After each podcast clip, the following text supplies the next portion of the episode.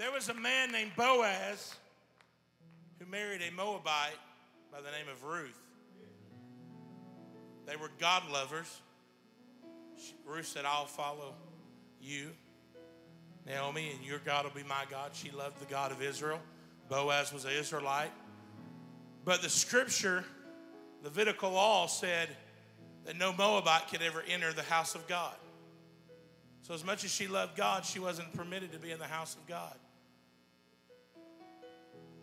She had a son whose name was Obed. He loved God, but because of who his mama was, he couldn't go to the house of God. Obed had a son whose name was Jesse. Jesse loved God, but Jesse, because of who his grandmother was, couldn't go to the house of God. But the Levitical law said the children born of a Moabite, if she married an Israelite, in the third generation could go to the house of God. And would you believe who is the writer of Psalms 122? David. And David said, Daddy couldn't do it, Grandpa couldn't do it, and Grandma couldn't do it. But I'm glad that I can be in the house of God. See, some of you have never had relatives that were born in this or came to church. You're the first generation that are Holy Ghost filled, Jesus' name baptized. That's why you're so excited because grandpa didn't tell me how to go to church. Mama didn't show me how to go to church. I was glad when they said unto me, I'm glad to be in the house of God tonight. I once again give tremendous honor to your leadership. Uh, what a wonderful time of food and fellowship today. Thank you, Sister Goins and Brother Goins, for opening your home and cooking. Uh, give honor to Brother Brandon Goins, Sister Megan Goins, and their family. Friends of mine, dear friends of mine, I love and appreciate them. If you have your Bibles, turn with me to Genesis 32nd chapter. In verse number 31, we find Jacob and he is fresh off of his all night wrestling match with an angel. And the story picks up in verse number 31. It says, As he passed over Peniel, the sun rose upon him, and he, talking of Jacob, halted upon his thigh. In other words, he was walking with a very noticeable limp. I saw a video a few years ago of two large bull elk fighting. And they were fighting for the dominant rights of that region that they lived in. And the fight lasted several minutes. And after several minutes of ferocious fighting, one of the elk put his head down and walked away, the, the defeated, the loser. The cameraman zoomed in on the winning elk. And although he had won, he had been injured in the, the fight. And he walked away a winner, but he walked away limping. And I want to preach to you tonight from this thought limping isn't losing.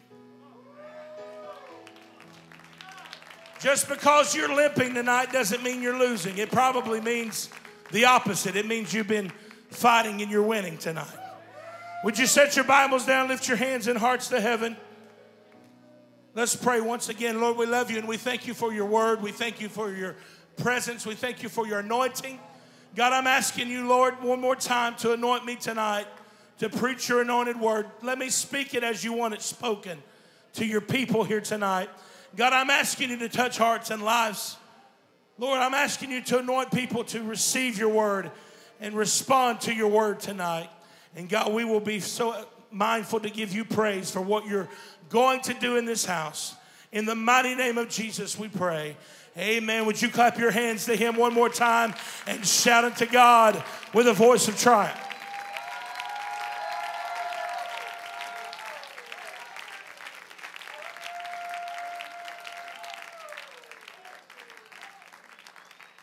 Thank you. You can be seated tonight. Backing up to verse number 24, it says, And Jacob was left alone. He was in a place of isolation, which isn't always a bad place to be at. And there he wrestled a man until the breaking of the day. So this isolation quickly escalated to confrontation. And when he saw that he prevailed not against him, he touched the hollow of his thigh, and the hollow of Jacob's thigh was out of joint as he wrestled with this angel. Now, I've often read this story and thought to myself, why didn't the angel dislocate Jacob's elbow? That would have been painful. That would have got his attention. Why didn't he dislocate his wrist? That, that would have been painful. Why didn't he dislocate his shoulder? That would have got his attention. And I believe the reason he dislocated Jacob's hip was because if you study the life of Jacob, Jacob was a runner. He had spent the last 14 years of his life running from his past. He had spent the last 14 years of his life running from his brother, running from all the wrong that he'd done, running from his father in law, Laban. And it's as if God is saying, Jacob, you're not going to be a runner anymore. I'm going to stop your running. And I want you to know that God will do whatever it takes to get your attention in this place. Just because bad things happen to us, we need to understand sometimes it's God trying to get our attention. And the Bible says that Jacob looks at the angel and he says, I will not let you go except thou bless me. His isolation that turned to confrontation now has escalated to a place of desperation.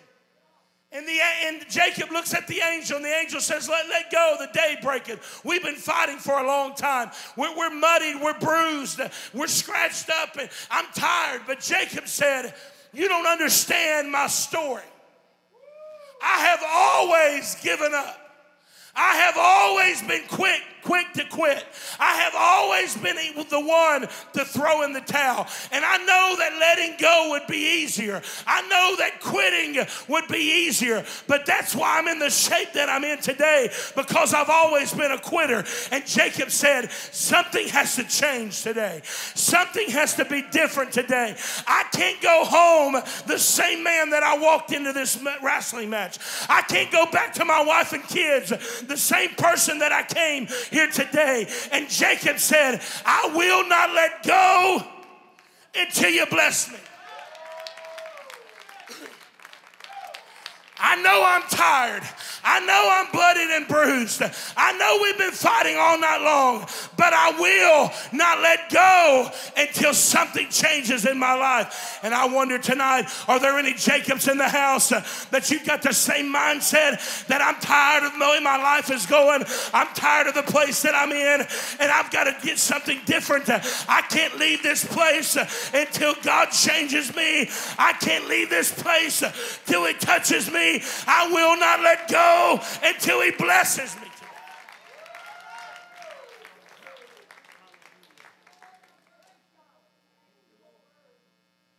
And the angel says, What is your name?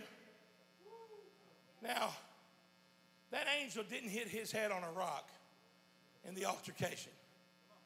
He wasn't suffering from amnesia. That angel knew who Jacob was. He was sent there by God. But what he wanted Jacob to do, he wanted Jacob to come to terms with who he was. He wanted Jacob to have a man in the mirror experience. He wanted Jacob to admit to who he was. And, and, and, and, when the angel said, Who are you? What's your name? Jacob didn't put his head up in pride. He didn't pop his chest out with pride. He, he probably put his head down and said, My name is Jacob. Because Jacob may be a good name today. But in biblical times, it was not a name that you wanted to have. The name Jacob had a weight with it. It had a stigma about it. The name Jacob uh, carried a cloud over it. The name Jacob had a reputation. It meant that you were a deceiver. It meant that you were a cheater. It meant that you were a manipulator. It meant that you were going to do somebody wrong. You know, the girls didn't want to date Jacob because he was a cheater. The guys at church didn't want to hug Jacob's neck whenever the pastor said, be friendly and shake hands and hug everybody before you leave, because they would make sure their wallets were still there, because he, he was a known con artist. So Jacob didn't say, My name is Jacob. Look how, look how awesome I am. He probably looked down at the ground, said, My name is Jacob, but I'm not proud of who I am. I'm not proud of what how life has brought me to this point. And Jacob maybe was getting ready to explain his case, even. He maybe was getting ready to say, Hey, hey uh, sir, you don't know me and my name is Jacob, but it's not my fault that my name is Jacob. That's who mom and dad married. You know, I talked about it today playing the blame game. It's not my fault that my name is Jacob. That's who mom and dad named me. It's not my fault Esau got the birthright. I should have got the birthright. It's not my fault that Esau was, was hungry that day and I tricked him to giving me the, the birthright. It's not my fault that mom helped me trick dad into giving me the blessing. It's not my fault that Laban was an easy target. It's not my fault that he made me marry the ugly sister sister first, and the list could go on and on and on. But it's as if the angel interrupted him. Because the angel knew it doesn't matter who you used to be, all that matters is who you're going to be. And he said, Your name is no more Jacob. But from this very moment, your new name shall be called Israel because thou hast power with God and with man. Let me tell somebody in this place tonight if you're not proud of the name you carry, if you're not proud of who you are, if you're not proud of your past, you've come to the right place. You can get in a baptistry, you can be baptized in the only name under heaven given among men whereby we must be saved. And Jacob will stay in the water, and Israel will come out to, to walk in newness of life. Jacob, it's not about who you used to be, it's about who you're going to be. So Jacob names the place Peniel. And he said, I have seen God face to face and my life is preserved. Can you imagine the scene? Jacob probably got a, he's probably got a fat lip. Probably got blood coming out of his mouth. Probably got a black eye. Arms are scratched up. Bruises on his body. Clothes tattered and torn. Dirt, you know, the dirt probably mixed with sweat made mud, and he, he's a muddy mess. And not only that, but he's limping now. And he says, I'm going to name this place Peniel because God has preserved my life. Jacob, you're a muddy mess. You're bloodied, you're bruised, you're scratched up, your clothes are tattered and torn. And from this moment forward, you're always going to walk with a limp. And you call this place your life is preserved. And the reason is, is because God is more interested in your preservation than your presentation.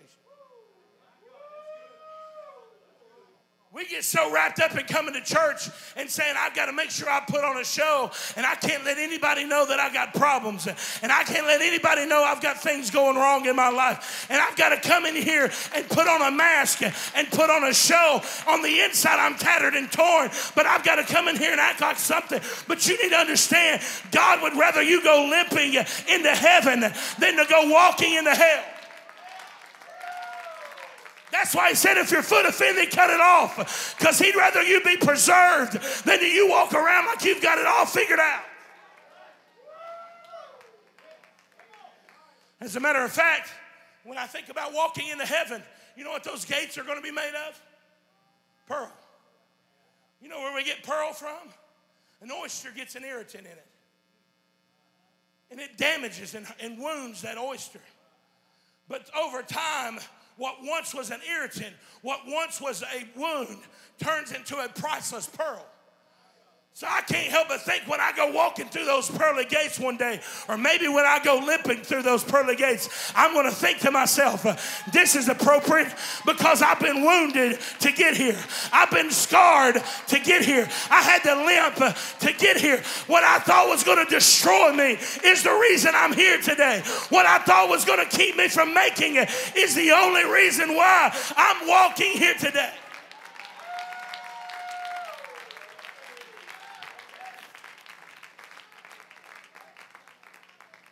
And the Bible says that the sun rose upon him and he halted upon his thigh. Now that ends chapter 32. And chapter 33 of Genesis opens with Jacob looking and he sees his brother Esau coming with 400 men. Now, the last time Jacob saw Esau, Esau said, I'm going to kill you to get my revenge from you stealing my birthright and my blessing. So Jacob starts dividing his family up and sending them towards Esau.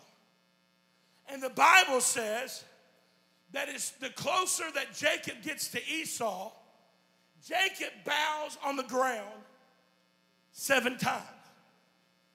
Now, bowing isn't something we're uh, used to in America. And it's a sign of respect, it's a sign of surrender. Maybe Jacob was doing it to show Esau, I'm sorry. Maybe he was saying, uh, You know, I, I, this is my sign of surrender to you, and I'm apologizing to you. Maybe, uh, you know, maybe he's doing it because he was the oldest, Esau was, but, but really and truly, the spiritual birthright had been given to Jacob. So I don't really think that was it either. We could play on the number seven. Number seven is a number of completion. We could do that all day long. You know, six days, God created everything. Seventh day, He rested. Jericho, six days, they marched one time, seven days, they marched seven times. Naaman dipped seven times in the muddy river Jordan. You know, we can play. Jesus met the woman on the well. He said, Go get your husband. She said, I don't have one. He said, You've had five years living with a man. That's six men. She's talking to the seventh man. He brought completion to her. Like we could play on the number seven as a number of completion, but I don't think that's the point either. What I truly believe is that every time Jacob went to step, he felt that hip dislocate.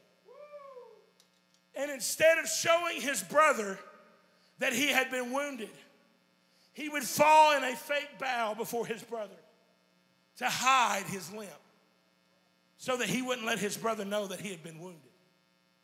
And you know what? That doesn't surprise me because we do the same thing.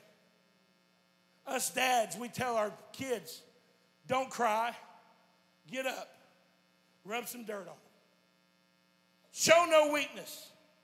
Don't let people know that you've been hurt. You know, I can't let anybody know I've got struggles. I'm a preacher. I can't let anybody know I've got problems in my life. I'm a pastor. My life's supposed to be perfect. I'm not supposed to have any problems. I'm not supposed to have any wounds. I'm not supposed to have any struggles. I can't let people know I sing and play and teach Sunday school. I've got to walk like I've got everything figured out in my life. And we try to hide our wounds, we try to hide our scars, and we try to hide our limps from people because we're afraid that they'll judge us by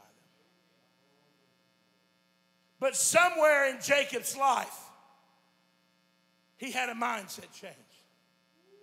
Because the Bible says that at the end of Jacob's life, that he calls in the sons of Joseph and he blesses them, worshiping, leaning upon a staff. It's as if Jacob realized this is who I am, and I'm not going to hide it anymore. And right before he died, the Bible says he blessed the sons of Joseph and he worshiped. I guess he finally stopped wrestling and he finally started worshiping. That's what somebody needs to do here tonight. And the Bible says he blessed the sons of Joseph before he died, leaning upon his staff. This is what I think happened. He calls and he says, Manasseh and Ephraim, come here, boys. Come sit on Papa's lap. Let me tell you a little story. I, you see this cane, you see this staff. You, I know you've noticed my limp. You probably made fun of it. You probably mocked me. You probably took my staff while I was taking a nap and try to act like me and walk like me. And I know you've probably been embarrassed by this limp. But let me tell you, boys, how Papa got this limp. Because this limp lets me know that you wouldn't be here today if it wasn't for this limp. We wouldn't be blessed by God if it wasn't for this limp. We wouldn't be the children of God if it wasn't for this limp. And I know it may be embarrassing to you, but it's a constant reminder to me that I'm not who I used to be. But God has changed my life, and God has changed my name. Hey, don't try to hide your scars. Don't try to hide your wounds. Don't try to hide your limp. They are your testimony.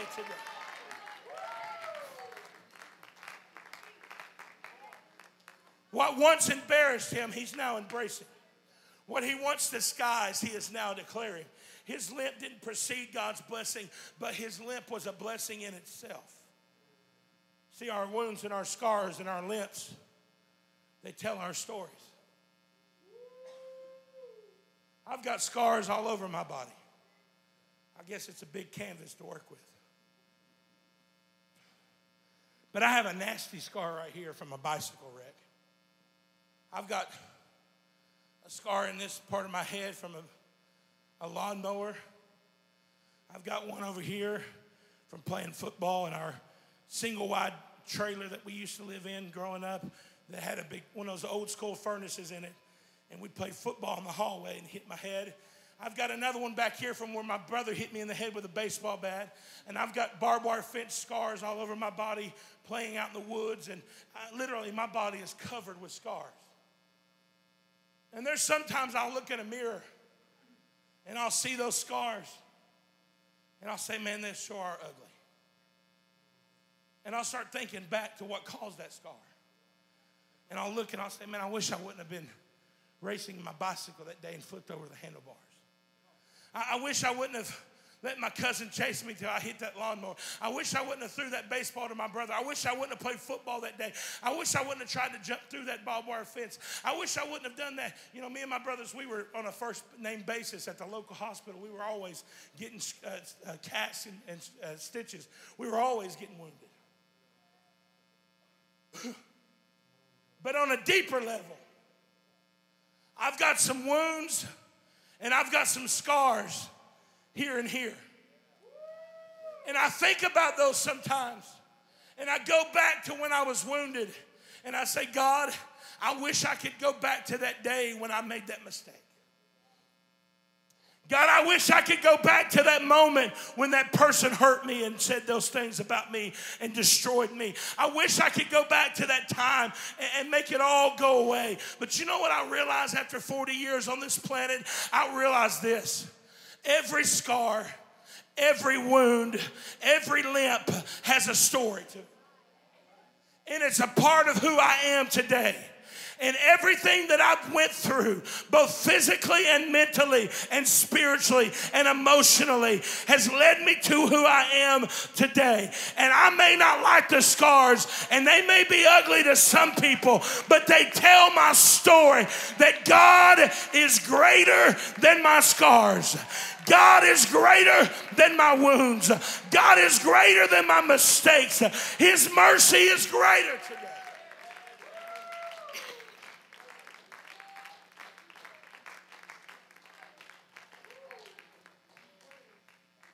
If you ever met my dad, the first thing you would notice about him is he walks with a very visible limp. Story goes, if you were to ask him, sir, why do you walk with a limp? He would probably say, because I've had both of my knees and one of my hips artificially replaced. But the story goes deeper than that. My dad's a senior playing college football in the state of Virginia. There's NFL scouts there watching him. And my dad said he still doesn't know to this day. I just asked him about it recently. He said, I don't know what happened, Michael. He said, I was at the bottom of the play. Everybody was piled up. And I got up to stand up, and I couldn't stand on my leg. The teammate said that his leg, literally from his knee down, was just dangling like this because he tore everything that could be torn every ACL, PCL, all those things. Every ligament, every, every tendon, everything that could be tore in his knee, he tore in one play. Back then, you didn't have a, a surgery and you're back on the field the next year. My dad's football career was over in one play.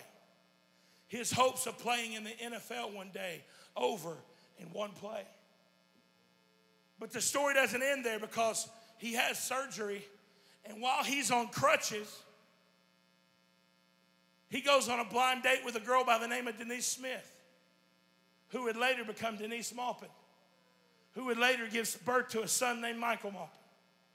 And so every time I look at my dad's knee, and I look at that scar on his knee and I watch him hobble to the restroom and hobble to the kitchen and hobble to get in the car to go to church. I know it's painful for him and I know it's embarrassing for him, but every time I look at his limp, I realize I wouldn't be here today if it wasn't for that limp.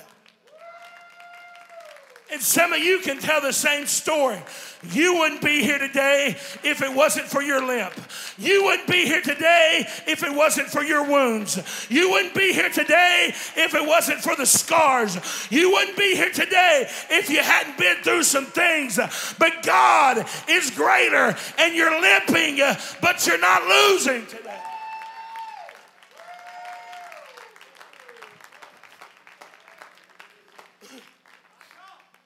There was a young man that grew up right outside of Chicago. He was an all state baseball and football player. Every Big Ten football school offered him a scholarship to play. Major League Baseball draft experts were talking about him playing in the next or uh, getting drafted in the next draft. His senior year, same thing, he gets hit. His knee is decimated. He has successful surgery, but the doctor said you won't ever be, you'll, you'll be able to play sports, but you'll never be the athlete you used to be. All the scouts of Major League Baseball, they say, well, we don't even know if you'll even get drafted now. All the Big Ten football programs, they withdraw their scholarship offers, and only one school remains an offer on the table to him, and that was the University of Tennessee in Knoxville. He didn't want to move south. He had lived in, uh, up in the north his entire life. He didn't want to go south. But this is the only scholarship he had left on the table, so he goes. One Sunday morning, there's a knock on his dormitory door. On the other side of the door is the voice of future Hall of Famer Reggie White. And he said, Get up, freshmen, we're going to church this morning. They pull into 5020 Pleasant Ridge Road in Knoxville, Tennessee. This young man who was raised Catholic walks into an apostolic church for the first time in his life had never heard of repentance, had never heard of Jesus' name baptism, had never heard of the Holy Ghost. He walks into an apostolic church. God convicts him. He gives his life to God. He repents. He gets baptized. He gets filled with the Holy Ghost. God calls him into ministry. He's the man that baptized me in Jesus' name. He, today, he's pastoring a revival church in East Tennessee. And you ask him about his limp. I'm sure it's painful. I'm sure it's something something he's been embarrassed of, but he would have never heard this truth if it wasn't for his limp. You're here today because of your limp, but it doesn't make you a loser. You're not losing today, you're a winner, you're victorious.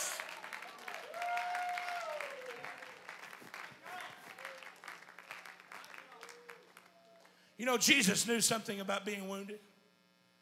He was wounded for our transgressions, he was bruised for our iniquities. The chastisement of our, of our peace was upon him, and with his stripes we are healed. He wasn't just a triumphant king of kings and lion of the tribe of Judah.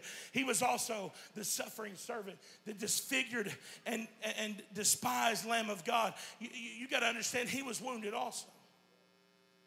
And when Jesus came back from the grave, he shows up one day to the disciples. He talks to them and he leaves. And the Bible says that there was one disciple that wasn't there that day by the name of Thomas. Doesn't say where he was at, but I guarantee he wished he wouldn't have missed that day. Once again, that's why I want to always make sure I'm here. Because I never know when Jesus is going to show up and do something. And so Thomas comes back from whatever he was doing that day. The disciples said, Hey, Thomas, Jesus was just here.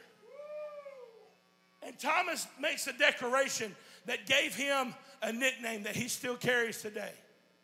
He said, I will not believe unless I can touch the nail prints in his hand. Unless I can take my hand and thrust it in the spear print in his side, I will not believe that Jesus has risen. Time goes by, Jesus comes back. This time, Thomas is there. He wasn't going to miss another opportunity. Jesus comes walking straight through the wall. He says, Peace be to you. Then he looks at Thomas and he says, Thomas, behold my wounds. Touch them.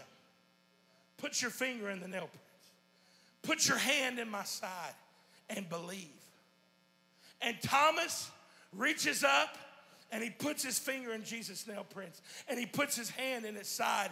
And Thomas makes a one God declaration. He says, My Lord and my God. Now, understand something Jesus is powerful, He's all powerful.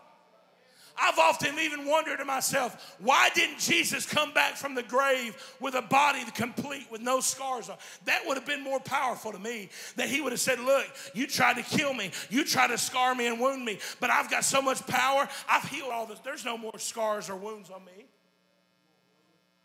But if he would have came back with a body that had no scars on it, there wouldn't have been a Thomas who would later go preach into what is modern day India and start the first apostolic church in India. There wouldn't have been a Thomas that would have believed if he couldn't have touched his scars and his wounds. And you know what I want to tell somebody today? God's got enough power to keep you from being wounded. He's got enough power to keep you from having scars. But let me tell you why you have them today. Because there's a world out there that needs to be able to see your scars. There's a world out there that needs to be able to touch your wounds. They need to be able to know that there's a God who's greater than what you've been through. There's a God who's greater than your mistakes. There's a God who's able to keep you from falling. There's a God who's able to restore. There's a God who's able to loose chains of addiction. There's a God who's greater than your problems. Let's all stand today.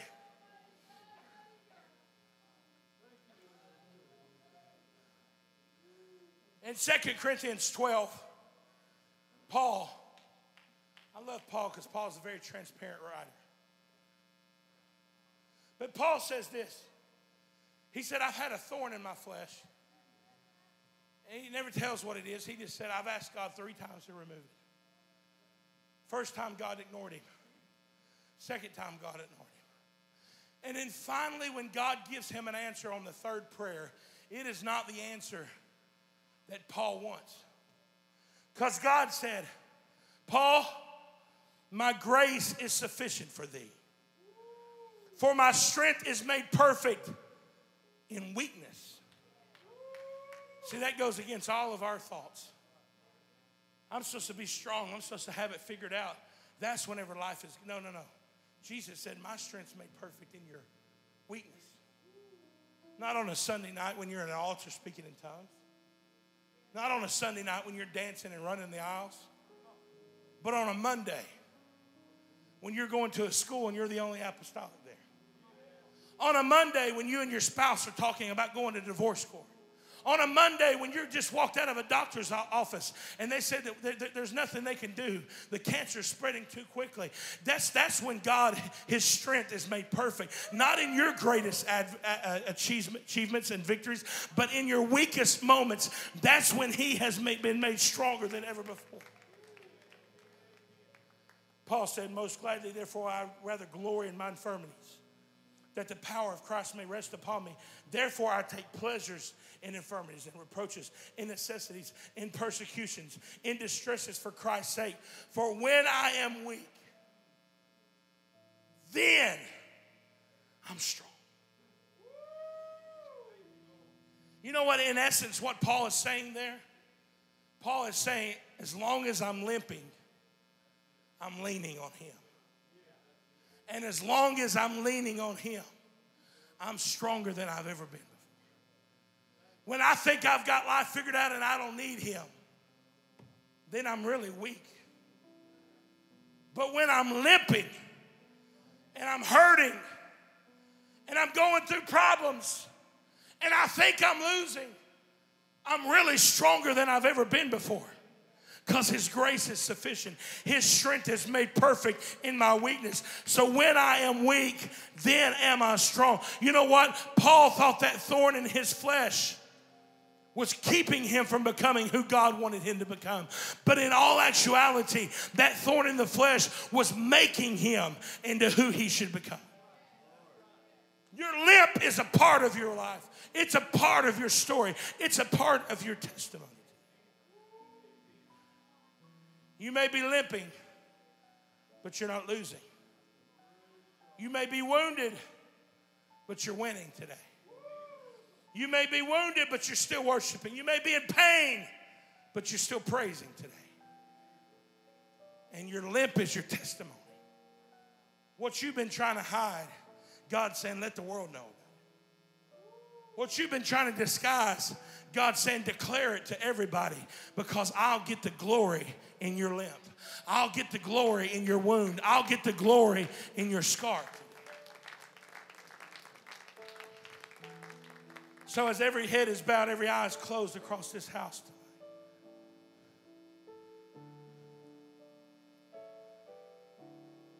I want to first open these altars today to a Jacob that maybe you haven't repented. Maybe you haven't been baptized in Jesus' name. Maybe you've never been filled with the gift of the Holy Ghost, and you're here tonight and you're saying, I'm not proud of who I am. I'm not proud of the life that I've lived. I'm not proud of the testimony that I possess. I'm not proud of the mistakes I've made. And you've come to this place tonight with the attitude I will not let go until God blesses me. I will not let go until something in my life changes. I can't walk out those doors the same person I walked in. And you guys, you can have your five minute altar call if you want to. But I'm going to stay here until God changes something. I'm not letting go until He blesses me.